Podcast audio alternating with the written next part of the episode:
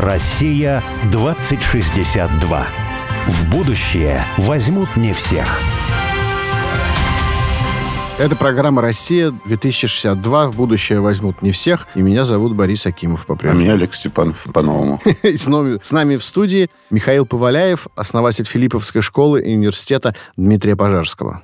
Михаил, снова здравствуйте. Добрый день еще раз, Борис. Добрый день. А все-таки вот, э, чтобы раз здравствуйте, было Олег. понятно, что это ваше рассуждение о настоящем университете не совсем утопичное, хочется как-то показать всем нашим слушателям, что какие-то практические шаги сделаны. То есть это не конструкция зрительная этого университета, а он каким-то образом реально существует. Где? В новгородских лесах? Тут что-то про болото говорили. Ну, Тверских. Тверских. по-моему. Расскажите, где, что, как? Я Как попасть? честно сказал, что пока университет находится в стадии зарождения, начинался он в учебной части, там у него есть еще научная часть немалая, как две магистратуры. Одна из которых физика, математика, экономическая, а вторая историко-филологическая, называется «История и культура античности». И затем физматек у нас немножко подзаглох, осталась только историко-филологическая магистратура. Как всегда, главная проблема всех образовательных начинаний в недостатке денег. Поэтому э, если... э, У кого-нибудь они есть? да, у кого-то из радиослушателей они есть, и он хочет пожертвовать их э, на какое-нибудь доброе образовательное дело, то мы с удовольствием примем. Приносите на радио «Спутник». Оставляйте для нас на охране. Радио «Спутник» получит комиссию заслуженно. Слушайте, ну вот все-таки фундаментальность вне привязки к вашему университету, который пытаетесь основать. Да. Вне этого, вот какое все-таки фундаментальное отличие и как же можно дать фундаментальное образование? Например, я понимаю прекрасно, что математики, особенно фундаментальными разделами математики занимающиеся, ну, достаточно странные люди. И, предположим, они могут Цицерона не читать, и там Софокла и Еврипида. Если бы вы это сказали Паскалю Колмогорову? и Декарту, А. они были бы в Это немалом Пощечина была бы. недоумении. Пощечина бы. бы меня, опять же, Ну, по крайней мере, пощечину. по старинке. Я допускаю, что многие какие-то неразрешимые проблемы в современной математике, они как раз связаны с тем, что Платон и Аристотель читают пребывают в некотором забвении. Да. Или если читают из любопытства, я допускаю, что многие читают, но читают в переводах. Как элегантно, да? Да. Унизил математиков. Э, Нет, Мне наоборот. понравилось. Я могу то же самое сделать и с историками и филологами. Им не менее необходимо изучать высшую математику, чтобы стать образованными людьми, историком и филологом. Изучение древнегреческого, честно говоря, это прям необходимо, потому что изучение древнегреческого, на мой взгляд, почему оно еще тренирует мозги? Потому что культура, которая умерла и непосредственно не была передана каким-то, ну, вот этому народу, то есть вот нельзя сказать, например, что современные греки являются там носителями древнегреческой культуры, да? Но это не нужно им современным говорить. грекам да, говорить, Да, да, да, да. может кончиться кроваво. Да? И поэтому о каких-то вещах ну, невозможно спросить, а что это значит? И я считаю, что вот древнегреческие латыни, они этим тоже полезны, потому что они тренируют мозги. Ты учишься восстанавливать и комбинаторно просчитывать что-то, сочетание, как там что будет. Вне всякого сомнения это так, но и, кроме того, на этом могут возразить нам злые люди, что изучение каких-то новых языков, оно может не менее тренировать мозги, но изучение новых языков, оно омрачается каким-то прагматизмом. Ты можешь изучать там испанский, чтобы как-то ухаживать за испанской девушкой, которая тебе понравилась. Нет, ты всегда можешь у испанца спросить, что это значит, да, или все равно цепочку это выспросить. Не ты спросишь, да, ну, значит, учитель был в Испании, и ты всегда можешь спросить, что это значит. А вот, например, какое-то слово, я помню, что какая-то диссертация была по поводу латыни, что вот то слово, которое всегда переводилось как «кошка», на самом деле не кошка, а в Древнем Риме бегали ласки Что просто вот это животное такое уличное, мы привыкли его считать кошкой, а на самом деле это были не кошки, а были ласки. Я понимаю, что это вещь там недоказанная и так далее, но это показывает, насколько мы не имеем представления о Древнем Риме и насколько могут быть ошибочными вот наши предположения о том, что вот это так переводится, а не иначе. А там через тысячи лет кто-то начинает доказывать, почему ученые доказывают, что, и это в научном журнале в каком-то было опубликовано целая статья, что это неправильно. С испанским так не может быть. И если говорить все-таки о латыни и древнегреческом, то мы в достаточной полноте, всегда хочется больше, но все-таки мы в достаточной полноте получили корпус текстов этой культуры. Вот то, о чем говорите вы, оно ярко проявляется в более экзотических случаях, например, с древнеегипетским языком, где была действительно серьезная научная дискуссия о том, вот какое-то слово переводится ли оно как «господин» или как «раб». Не, подождите, мы не получили никакого корпуса текстов, потому что, ну, вот у нас когда были семинары, например, по Илиаде, то есть это, если сами события относимы, там, предположим, к XII веку до нашей эры или там 13 да, при этом еще непонятно, да, то те тексты, которые найдены, относятся там к третьему, по-моему, наиболее ранние, или к четвертому веку до нашей эры. То есть, когда уже была эллинистическая, интеллигентская такая культура, то есть, это какие-то ученые, которые записывали, можно сказать, фольклор, и там видно, там окончания дорические, ионические, иотические, они все свалены к одному, например, глаголу приплюсованы. То есть, явно, что человек не совсем даже понимал, что там. Потом там есть лак лакуны, повреждения, которые додуманы вот филологами, классиками, там, начиная там, с 17 или 18 века, Сафа, все поэты древние греческие, там, когда ты берешь вот издание научное, в котором вот изображено то, что найдено, то ты понимаешь, что за Сафа две трети стихотворения написали филологи там ничего не осталось. Олег, подожди, да. дорогие радиослушатели, это была краткая зарисовка на тему того, что такое настоящий образованный человек. Хотя никто из здесь присутствующих пока не закончил университет Дмитрия Пожарского. И насколько опасно пускать их на радио.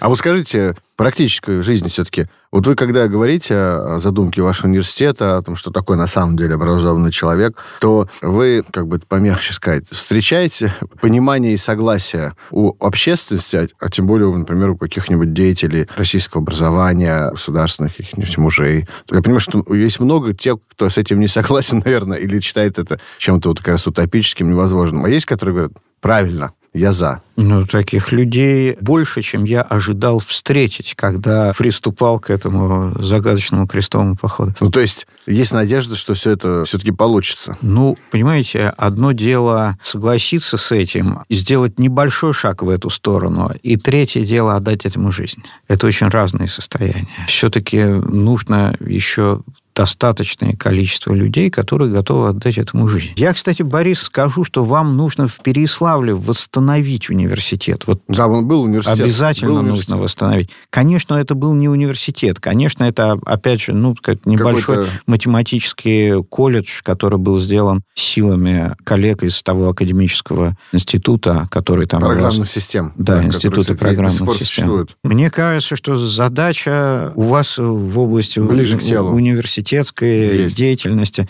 Да, это так случилось. Это не каждый древний русский город имеет такой прекрасный опыт. Насколько я помню, ваш университет, он погиб в Ливановскую чистку. Ну, вот я плохо знаю, на самом деле, да, но в какой-то момент, видимо, лишили финансирования. А вот скажите... Обязательно надо его возрождать. А вот у вас в истории образования образцы, так сказать, герои, примеры позитивные. Есть какие-то герои для вас? Ломоносов, Гумбольд, а. кардинал Ньюман, э, князь Трубецкой. А, например, вот э, если я не знаю, кто такой кардинал Ньюман, к своему стыду, а князь, князь Трубецкой, какой тебе? из них?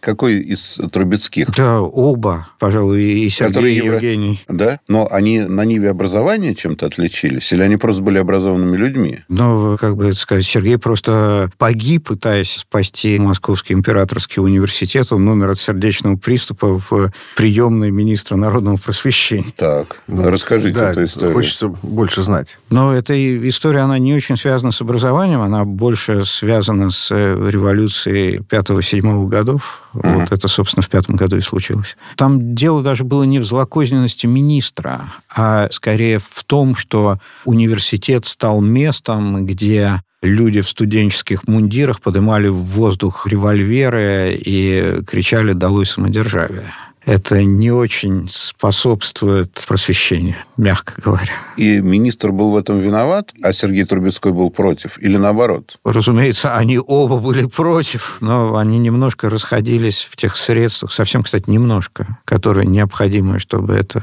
прекратить. Но они оба были в ужасе, конечно. Скажите, вот образование и воспитание. Вот дебатируется, в общем-то, вот этот момент, да, школа, университет, они должны просто знания давать, какие-то навыки, или все-таки они еще и воспитывают? Образование – это просто знание или воспитание? Ну, слушайте, если мы говорим о передаче культурных образцов, то без воспитания это просто невозможно, невозможно по определению. Чего тут спорить? О чем тут А кого воспитывает современная школа? У, здесь я боюсь впасть в критику коллег, чего мне без конкретного повода не хотелось бы делать. Я уже говорил, что вот цели воспитания злодеев сознательно не ставит никто но избыточный прагматизм, избыточная ориентация на какие-то задачи рынка, причем это еще было бы ничего, а бывает, что ориентация на задачи вчерашнего или позавчерашнего рынка. А так всегда, потому что, да. ну, даже вот ориентация сейчас, что такое будущее? Будущее – это программисты. Ну, ребят, вы забыли, что вы точно так же в начале 90-х считали, что будущее – это юристы и экономисты, да? И бухгалтеры, кстати. Вот. Однако же, наоборот, это исчезающие, вымирающие профессии. Я уверен, что программистами все. Мало того, мне некоторые настоящие такие программисты, они и говорили, что, в общем, то, что сейчас считается программистом, оно к программированию имеет очень такое слабое отношение, да, примерно как бухгалтер, я не знаю, там, а вот э, мне кажется, что такое некое рассуждение у меня родилось сейчас вот в голове. Вы мне его скажите, что, может, я не прав, и замечтался там романтично, или, может быть, о чем-то все-таки прав. Вот когда человек думает про будущее своего ребенка, то он а, в своей голове, у него рождается, в принципе, если человек, а что ты хочешь своему ребенку? Ну, ну, конечно, какие-то там, может быть, устроенность жизни, будет там то карьера. Но в конце концов все выйдет потому что, ну, чтобы он какой-то был счастливый человек. В принципе, вот это ведь, не скажешь, знаете, вот он будет, у него карьера будет отличная вообще, но он будет просто в депрессии там сидеть на таблетках. Классное будущее. Нет, такое я не хочу. А хотите, чтобы он был счастливый человек, счастливый? А счастливый хочу. А может, у него будет мало денег? Ну, если он будет счастливый. А если у него карьера не слушает, он будет счастливый. Ну, лучше бы счастливый будет. То есть, на самом деле, если просто вот так рационально расспрашивать человека, чего он хочет для себя и для своего ребенка, то окажется, что на самом деле достаточно простые вещи более важны, чем то, что ему кажется в начале. Так вот, это я к чему все клоню? К тому, что... А если взять и показать, сказать, вот смотрите, вот, вот есть школа или там какой-то университет, там, высшее учебное заведение. Вот у него все выпускники выпускники обычно говорят, смотрите, наши выпускники поступили в такой-то институт, у них всех высшее образование, типа, классная школа, классно. А дальше-то что с ним было? Может, они торчками стали в основном после этого. Так они тогда будут счастливыми. Или, не знаю, или покончили жизнь самоубийством, не знаю, или у них все плохо было вообще. Ну, как бы, спросите, спросите, правда, вот у вас как жизнь сложилась? Знаете, отвратительно, ужасно. Вот, вот плохо, потому-то, потому-то. А кого-то спросили, слушайте, офигенно сложилось. Я там 7 классов закончил, вообще счастлив, у меня большая семья, все, я помню, все классно. Как какую-то, какую-то историю про то, как один подожди, ну, подожди, дай, мужик дай, рабочий дай, испытывал пистолет такой, вот, который, знаешь, да, да, стреляет да. этими. Выстрелился да, в голову. Да, несколько гвоздей да, себе да. забил в голову, а на следующий день... Решил, что что-то Что-то вроде как болит у него, да, Вот это был счастливый человек абсолютно. А вот Больцман, кстати, да, покончил жизнь самоубийством, несчастный. Я к тому, я к тому на самом деле говорю, что для, на самом деле, родителей или для ученика, который думает, куда пойти, там, в высшее учебное заведение, или для родителей, которые думают про школу, ему вот ему, на самом деле, при выборе, вот если ему сказать, смотрите, вот у нас выпускники, вот эти люди, вот им 50 лет, 70, там, 80, 35, вот эти, вот, смотрите, вот, вот этих судьбы такие. Почему так никто не делает? Вот, почему? Нет. Просто говорят, нас поступили в институт. Ну, для меня, например, это ничего не значит. У нас 90% в институты. Ну и что? Чего здесь хорошего? Даже в какой-нибудь. Пусть они в МГУ. Ну и что? Что в МГУ, типа, все такие прям классные, счастливые люди, потом складываются, жизнь у всех отлично. Не в профессиональном смысле даже, а лично просто. Если мы говорим про воспитание цельного какого-то человека, не только про образованность, да, про воспитание, значит, его какой-то... Вот эта цельность его, она должна способствовать счастью его в будущем. Или нет? Или это все не так? Для меня счастье – это все-таки, ну, такое эпизодическое состояние, эпизодическое острое состояние. То есть постоянно Устойчивое быть, счастье. Постоянно быть счастливым, это все-таки, мне кажется, было бы довольно изнурительно. Нет, ну давайте будем другое слово какое-нибудь употреблять. Не, Это, клиническое, состояние, понимаешь? Какого-то такой деменции Ощущение удовлетворенности. Не, вот я про себя могу сказать. Вот у нас есть сообщество «Счастливые» в Переславле. Я вот его придумал, там несколько сот человек. Я какой-то момент думал, кто такой счастливый человек? Это я. это я, и на самом деле все они, ну, там, 99%. Почему? А потому что ты можешь спросить этого человека, каждого, скажи, вот как ты хочешь жить через 10 лет, в конце своей жизни, завтра? Он скажет, так, как сейчас. Вот это вот, как бы, то, что я называю счастливым состоянием. На самом... Вот я хочу так, как сейчас жить.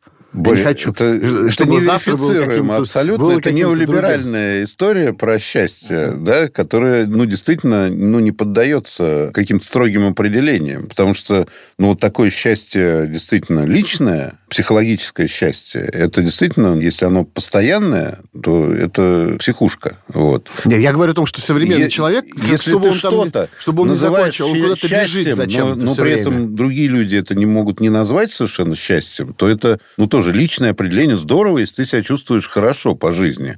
Ну, там, ты чем-то удовлетворен, настоящим. Нет, И а вот- что еще нужно-то? Нет, подожди, этого. это все просто как-то... А из школы кого вы выпустите? Ну, мы выпустим людей, которые что? Которые будут считать, что вот так, как они сейчас живут, они хотят жить через 10 лет. Ну, вообще, Ну, мне кажется, да. Цельный человек, цельный по-настоящему, он, он Как ты это деле, будешь проверять? Он, он находится в состоянии удовлетворения Борь, от своей жизни. Никто не спорит. Я просто еще раз тебе говорю. Проявлять не надо, поговорить. Вот я бы... как- Проверять. Проверять. А зачем проверять? Я как потребитель образовательных услуг ориентировался бы на человеческие истории. Просто мне предъявили, сказать, Подожди, а вот... человеческие вот- вот истории, сотни они людей. совершенно... Ты можешь их написать как угодно. Ты можешь описать... э, Вот я тебе привел пример. Вот Больцман, да, он покончил жизнь самоубийством. Великий ученый. Он был счастлив? Ну, наверное, в какой-то момент был счастлив, потом несчастлив. Там был ли счастлив Эйнштейн? Не знаю. Как Андре Мальрок говорил, что только смерть делает из жизни судьбу. Когда Да. человек покидает этот мир, и его жизнь достаточно исчерпывающим образом описана, мы можем сказать, что он был счастлив. А мало того, можно Не, ну, вообще в школе не учиться. ты то, что ты понимаешь, говоришь, и тоже это- быть в этом смысле, в котором ты говоришь, можно не учиться в школе вообще и быть счастливым Можно. человеком. Да. Можно. Да, ну вот я как потребитель Ну, причем услу- тут еще услуг, тогда? мне, мне, на- еще раз, смотри, мне как в типичный мир сегодня предлагают мне сказать, идите в эту школу, какая причина? У нас поступили потом все в университет. И, типа я должен поэтому выбрать. Но для меня, как потребитель услуг, не является это критерием. Нет, хорошо. Вот. Значит, а, как- надо а искать как- другие а какие критерии? А Я рассказал, вот мне нужны человеческие критерий истории. просто. Это человеческий... Это не крит- критерий, потому что поступил, это не критерий тоже. Слушай, ну Вот, да. а, а для меня другой критерий человеческие истории. Я буду этому верить, Кто как потребитель. писать? Ты будешь не верить этому, а я буду. Понимаешь, я Подожди, буду платить какие деньги истории? за это. Их будет писать директор школы? Ну, будут какие-то истории, Да, если они будут, директором если они будут Маркетологи рассказаны, будут рассказаны писать. хорошо, я впечатляюще, я в них поверю и, Хорошо. и выберу эту услугу. Искусственный интеллект будет писать. Вот я боюсь, что он- это будет неубедительно как раз. Как раз образы, да, я должен увидеть образы, подобными которым я хочу быть. Или чтобы подобным им были мои дети. Вот покажите мне эти образы, образцы. Хорошо. Где укажите нам отечество отцы, которых мы должны принять за образцы. Тем более, это каждое, на самом деле, учебное заведение делает. Они говорят, вот, смотрите, у нас, знаете, у нас там такой-то актер там или такой-то ученый на школу закончил. Об этом же говорят. И жизнь вещь многофакторная. Больцман мог покончить с собой не потому, что его плохо учили, Конечно, не нет, потому, ну, что это- учителя были к нему недостаточно добры, а по десяти тысячам других причин. Образование – это важная вещь, но это не единственная важная вещь в жизни. Скажите, а вот все-таки можете сформулировать как-то, в чем смысл по вашему образованию? Образование – это, ну, такой суррогат святости, если угодно. Интересно. Это декомпиляция выражения митрополита Антония Сурожского «Если ты не святой, будь образованным». Мгм. А, суррогат, в смысле замена. Ага. Если коротко, то так. Интересно. То есть образованный человек, ну, как бы это человек сформированный, да, в каком-то смысле, да, ну, образ, да, это формирование чего-то, да. Из... Ну, какое-то целостное ядро в нем, да, безусловно, да. безусловно, есть. И в этом смысле, угу, понятно. Скажите, а какой вам видится желаемый образ русской школы будущего? Ну, русская школа будущего, во-первых, она должна быть свободной, потому что нынешнее государственное регулирование осуществляемое силами людей не очень образованных, а зачастую и откровенно малограмотных, оно для нее гибельно. Но второе, эта школа должна быть глубокой, она должна по-настоящему учить, по-настоящему много и тяжело учить. Здесь, опять вот идея, что легкая школа – это государственное преступление, я с ним целиком согласен. Вот то, что сейчас имеется в виду под свободным образованием, это просто разврат, это какое-то растление малолетних. Ничего общего с этим русская школа будущего иметь не должна. Ну, мы говорим об идеальном образе. Да, да? Мы понятно, не, да. не обсуждаем ее, естественную да, да. эволюцию. С этим тоже нужно долго и тяжело работать. А скажите, а есть какая-то особенность, э, вот мы говорим, русская школа будущего, а есть ли вообще особенность русского образования? Ну, вот есть же история русского образования, она большая достаточно. И особенность есть, или это просто образование точно такое же, как в Европе, в Америке, я не знаю, и ничем не отличается? Это вопрос чрезвычайно важный и тяжелый для меня, потому что русское образование, оно исторически довольно непродолжительно. Мы имеем три века его истории, вот такой систематической, ну вот где-то... 18, 19, 20. Да. да. И у многих других народов эта история имеет кратно превосходящую глубину, например, у китайцев. Или вот европейское классическое образование имеет кратно превосходящую глубину, историческую глубину, я имею в виду. Насколько они пользуются этими богатствами, это отдельный вопрос, потому что вот э, эта история не спасла Китай от культурной революции, не спасла от хунвейбинов. Но, тем не менее, наша история не так глубока, как нам бы хотелось, но у нас есть огромное достоинство образование является для русского человека, для русской культуры ценностью, а для английской культуры не является то, что ты хочешь получить образование, это твое частное дело для англичанина. Это вот очень важно. Ты свободный человек, ты хочешь учишься, хочешь не учишься. В России это не так. В России образование является обязанностью порядочного человека. Это такое средство, которое позволяет нам вытаскивать себя за волосы иногда. Какой-то способ самодвижения. Но он, это не... Он очень важный, и важно его не разрушить. Вот. Но вот мне кажется, что оно как-то в процессе разрушения находится, потому что как бы вот этот посыл, что порядочный человек должен быть образован, он, по-моему, привел к тому, что просто вот все решили получить высшее образование.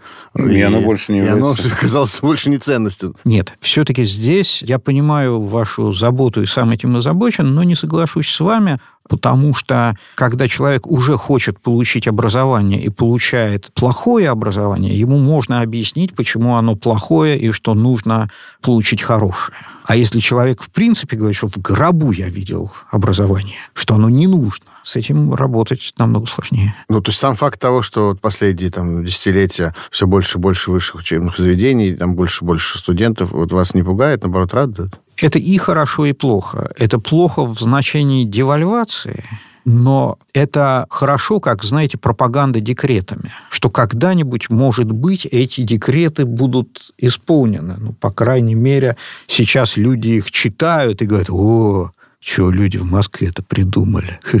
Странная идея. Разумеется, 9 десятых или 99 сотых нашего высшего образования сейчас это фиктивный демонстративный продукт даже по тем критериям, которые оно само себе ставит. Вот не по тем, которые мы обсуждали сегодня. Но это все-таки дает шанс. Вот, понимаете, когда мы Советский Союз разрушили, было очень принято говорить, что зачем нам эта советская промышленность, там э, только ценную железную руду переводят Купим в в металлолом. Да, главное, чтобы войны не было, остальное мы купим. Теперь мы поняли наше заблуждение, что иметь не очень хорошую промышленность – это лучше, чем ее не иметь. О нашей системе высшего образования 80% стран мира мечтают, как о недостижимом идеале.